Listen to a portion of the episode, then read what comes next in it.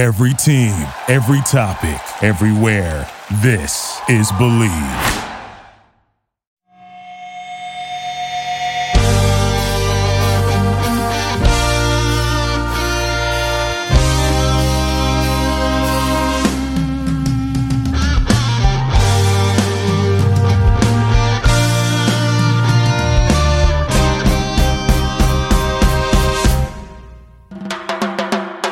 What up, TCK Potters? I'm your host, Sky Guasco. You are listening to the Candlestick Kids Fantasy Football Podcast. Please follow us on Instagram at fantasy football underscore TCK pod and on Twitter at TCK underscore pod. You can find all of our rankings and multiple articles at TCKpod.com. We've got a lot to cover, so let's get into it.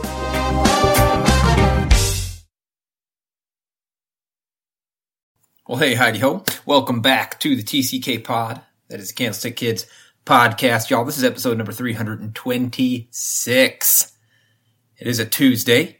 That means you're listening to me, Dweeze Nutz, at Dweeze Nutz, all Z's, no S's, if you want to find me on Twitter. And uh, this is a Stat Rat episode. We're going to take a nice little deep dive somewhere in the league beyond just the uh, finish numbers for some of these guys to find out what's going on in their situation, how we might be able to take advantage we are deep, deep, deep into the fantasy playoffs, semifinals for most leagues. Here going into week 15. Hopefully you're still sticking around. If you're in the TCK listener league, rookies division, that's me. Number one seed, baby. Good luck. I'm gonna win it. I'm gonna win all my fucking leagues. That's how I go into these things. Confidence. It's all about that confidence. Hey, holidays are just around the corner, or right now, happening right now. If you're of the persuasion, happy Hanukkah to those of you lighting the menorah with me and mine every night. Merry Christmas upcoming for those of you that don't. And, you know, there's a whole bunch more. I wanted to look at one situation here and go really deep on the Miami passing attack with Tua Tagovailoa this team is looking real fucking legit, guys. You know, this was the uh, Miami Dolphins going into this. The we fully expected that this team was going to finish near the very bottom of the league, but it's looking a lot like they're going to make the playoffs. It's looking a lot like it. Damn near took down the Kansas City Chiefs this past week. Forced Patrick Mahomes to do something he hadn't done all year, two interceptions in one game. Coming up here, they got the Patriots, so tough test, especially for Tua in that passing game. But uh, we'll see. We'll see how it goes. Big game for them. They got to win if they want to get in. So this is what I did. I looked at every pass attempt Tua made so far on the season. He's thrown a pass in seven games thus far this year. Looked at his targets and I broke this down First off, right out of the gates, there's only one guy that he's targeted in every game that he's played. Any guesses? I'll give you a second. It's Jakeem Grant. Now, granted, in his first first time on the field, he only threw two passes, but Jakeem Grant was one of them. He's the only guy who's got a target in all seven of Tua's played games. Interesting. Probably not all that valuable, that piece of information there, but I thought it was worth mentioning here. Okay. So if I break this down, there's three guys that obviously stand out. I mean, you can probably tell me who they are right at the outset. DeVante Parker does lead in Tua targets, 31 targets. Mike Gesicki leads in Tua yards, 248 receiving yards from Tua. It's also got the three touchdowns leads in that category as well.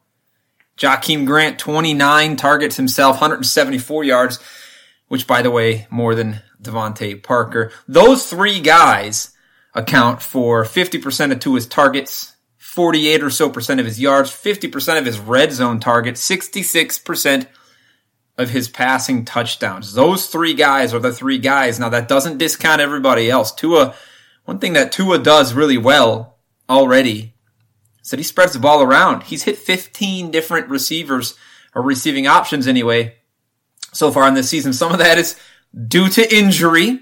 That running back corps is beat up. DeVante Parker, Mike Gesicki even go out in the last game. Preston Williams. Lots of injury issues here, but he's thrown it around. Whoever's whoever's open, getting target. Now, DeVante Parker also has seven red zone targets from this guy, but only two touchdowns on those. I don't think DeVante Parker and Tua Tagovailoa have a good connection.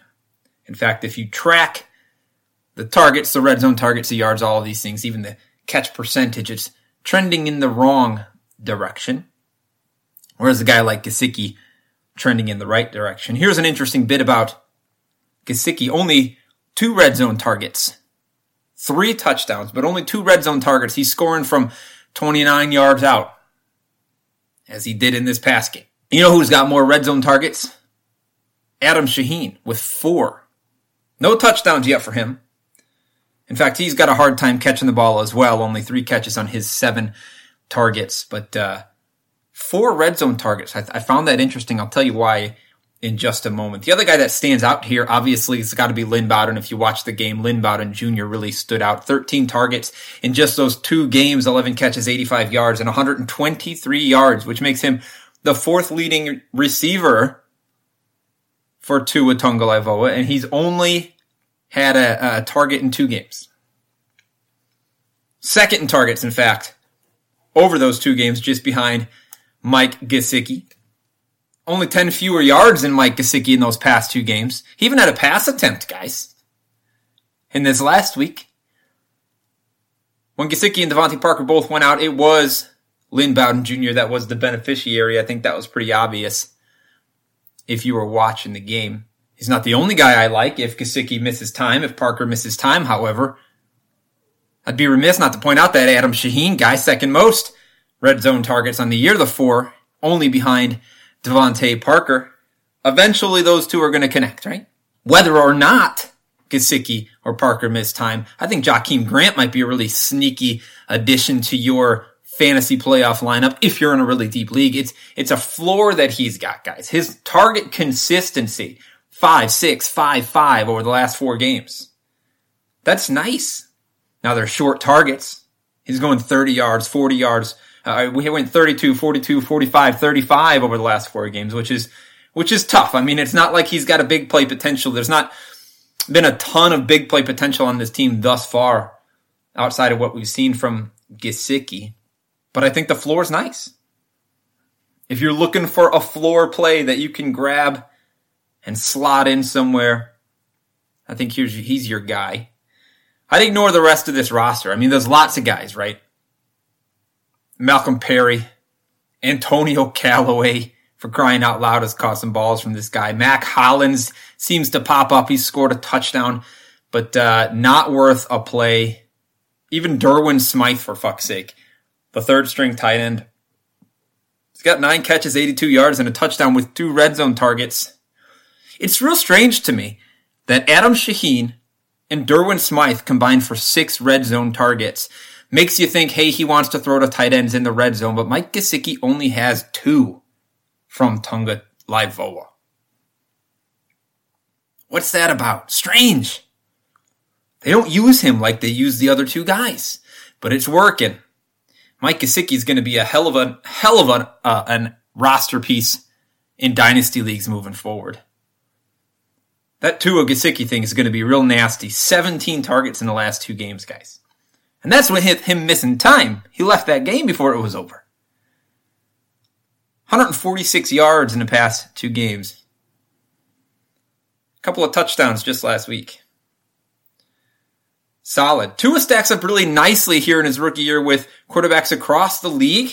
63 or so percent completion across the board over a thousand yards. Um, not a ton, but over a thousand yards. He's thrown nine touchdowns, none to running backs, by the way, which was really interesting. I think five touchdowns to wide receivers thus far on the year. And those are pretty well spread out. Preston Williams had one. Mack Hollins had one. Parker and Grant. Four touchdowns to the tight end. Of course, three of those were Mike Gesicki. I like what Tua's doing. I like uh, those guys that I've listed. I think Lynn Bowden is going to be a really nice play in the fantasy playoffs here. Might be a really sneaky win somebody some stuff. Especially if Gesicki ends up being injured. Especially if Parker has a hard time coming back. Adam Shaheen could be a really good add as a streaming tight end. If we're looking at week 16, particularly against the Las Vegas Raiders, take advantage of him if Gesicki's out. They're going to connect on a touchdown sooner or later for red zone targets in his time with Tua. It's going to happen. The Miami Dolphins passing attack. Who'd have thought? Who'd have thunk? They sit Ryan Fitzpatrick, who is playing like crazy, hair on fire. And Tua, man, he's getting good. He's getting good. He's got some guys that he likes. Those guys get hurt and he finds somebody else. Real interesting to watch this kid's career. Make what you will of all that stuff that I just told you. I know I didn't give you a very clear cut conclusion. I want you to make your own conclusions here. My last bit here that I'm going to give you is not really stat rat, but I want to say this because I say it every year going into the fantasy playoffs, at least these last couple of weeks. As we get uh, more and more concerned, you know, we don't play week 17 for a reason. Okay? Teams are sitting guys. I know we have uh, one less bye, so so more teams should be playing, playing hard to the end. But guys are getting sat. Guys are getting less time. Play calling is getting more conservative, and a lot of teams and you should be concerned about some of your studs, especially the studs that have been questionable every week, dealing with injuries. Um, be real surprised if Julio does a lot more on the field with this hamstring. I mean, they're uh, they're not really in the race, guys. But this is a time that you can take a look at those teams that are fighting to get into the playoffs.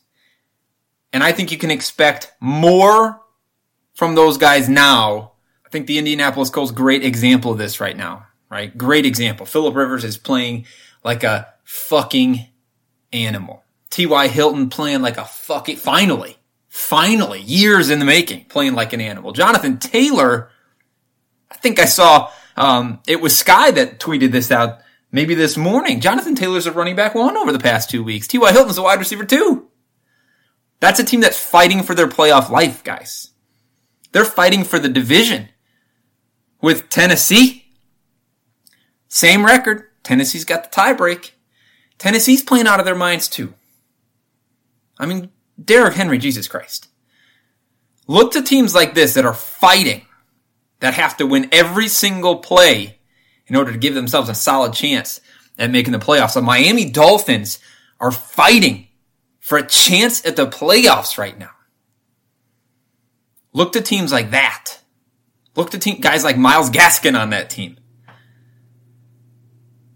Some other teams that I think you should look at that are fighting to survive. Arizona Cardinals. Strong start to the year. They've fallen off. Look to DeAndre Hopkins to go absolutely ape shit crazy on that team. Kenyan Drake, absolutely ape shit crazy. How about the Vikings? Dalvin Cook, you know, he's, he's playing against the best defenses in the world and he's still doing okay. He's still getting it done. Justin Jefferson's a goddamn man. The Las Vegas Raiders, I think, are going to surprise some people in these last couple of weeks. They, are going to um, they're going to put up some numbers. Darren Waller is going to be a goddamn stud. Josh Jacobs is going to come in here and uh, play play like a real man. Baltimore Ravens, we saw it last night. Scored like crazy. I know it was the Cleveland Browns, but they are fighting against those Cleveland Browns, by the way, for a playoff spot. Look to the teams that are fighting. Okay, if you have a decision to make for your flex spot, your second flex spot, and it's close, absolutely use the team's position in league to decide who you should play this week. They're still in it. They're gonna, they're gonna be not necessarily playing harder, but the coaches are going to be calling plays in a different way Okay, they're going to be more aggressive because they've got to score points. They've got to get in. They'll do whatever it takes. That's it for me. Stat rat out. We've got one week left of this, I think, maybe two. I don't know. Maybe I'll keep going in the off season. I don't, I don't know. Haven't figured that shit out yet. But, uh, uh, yeah, a little different of an episode this week. I brought the energy down a little bit. You're welcome. Time to get calm. Time to settle in either to your championship or uh, the off season because you're out. Most most of you are out. That's okay. We still love you. Keep coming back. TCK Pod every single day of the week, five days a week anyway. new content, take a look at the website, tckpod.com. On Twitter at TCK underscore pod, on Instagram, fantasy football underscore TCK pod. Go find this guy, talk to him. I am Dweeze Nutz at Dweeze Nutz, all Z's, no S's. Find me on Twitter. We'll talk to you guys soon. Good luck and happy holidays. Thank you for listening to Bleav. You can show support to your host by subscribing to the show and giving us a five star rating on your preferred platform. Check us out at Bleav.com and search for B L E A V on YouTube.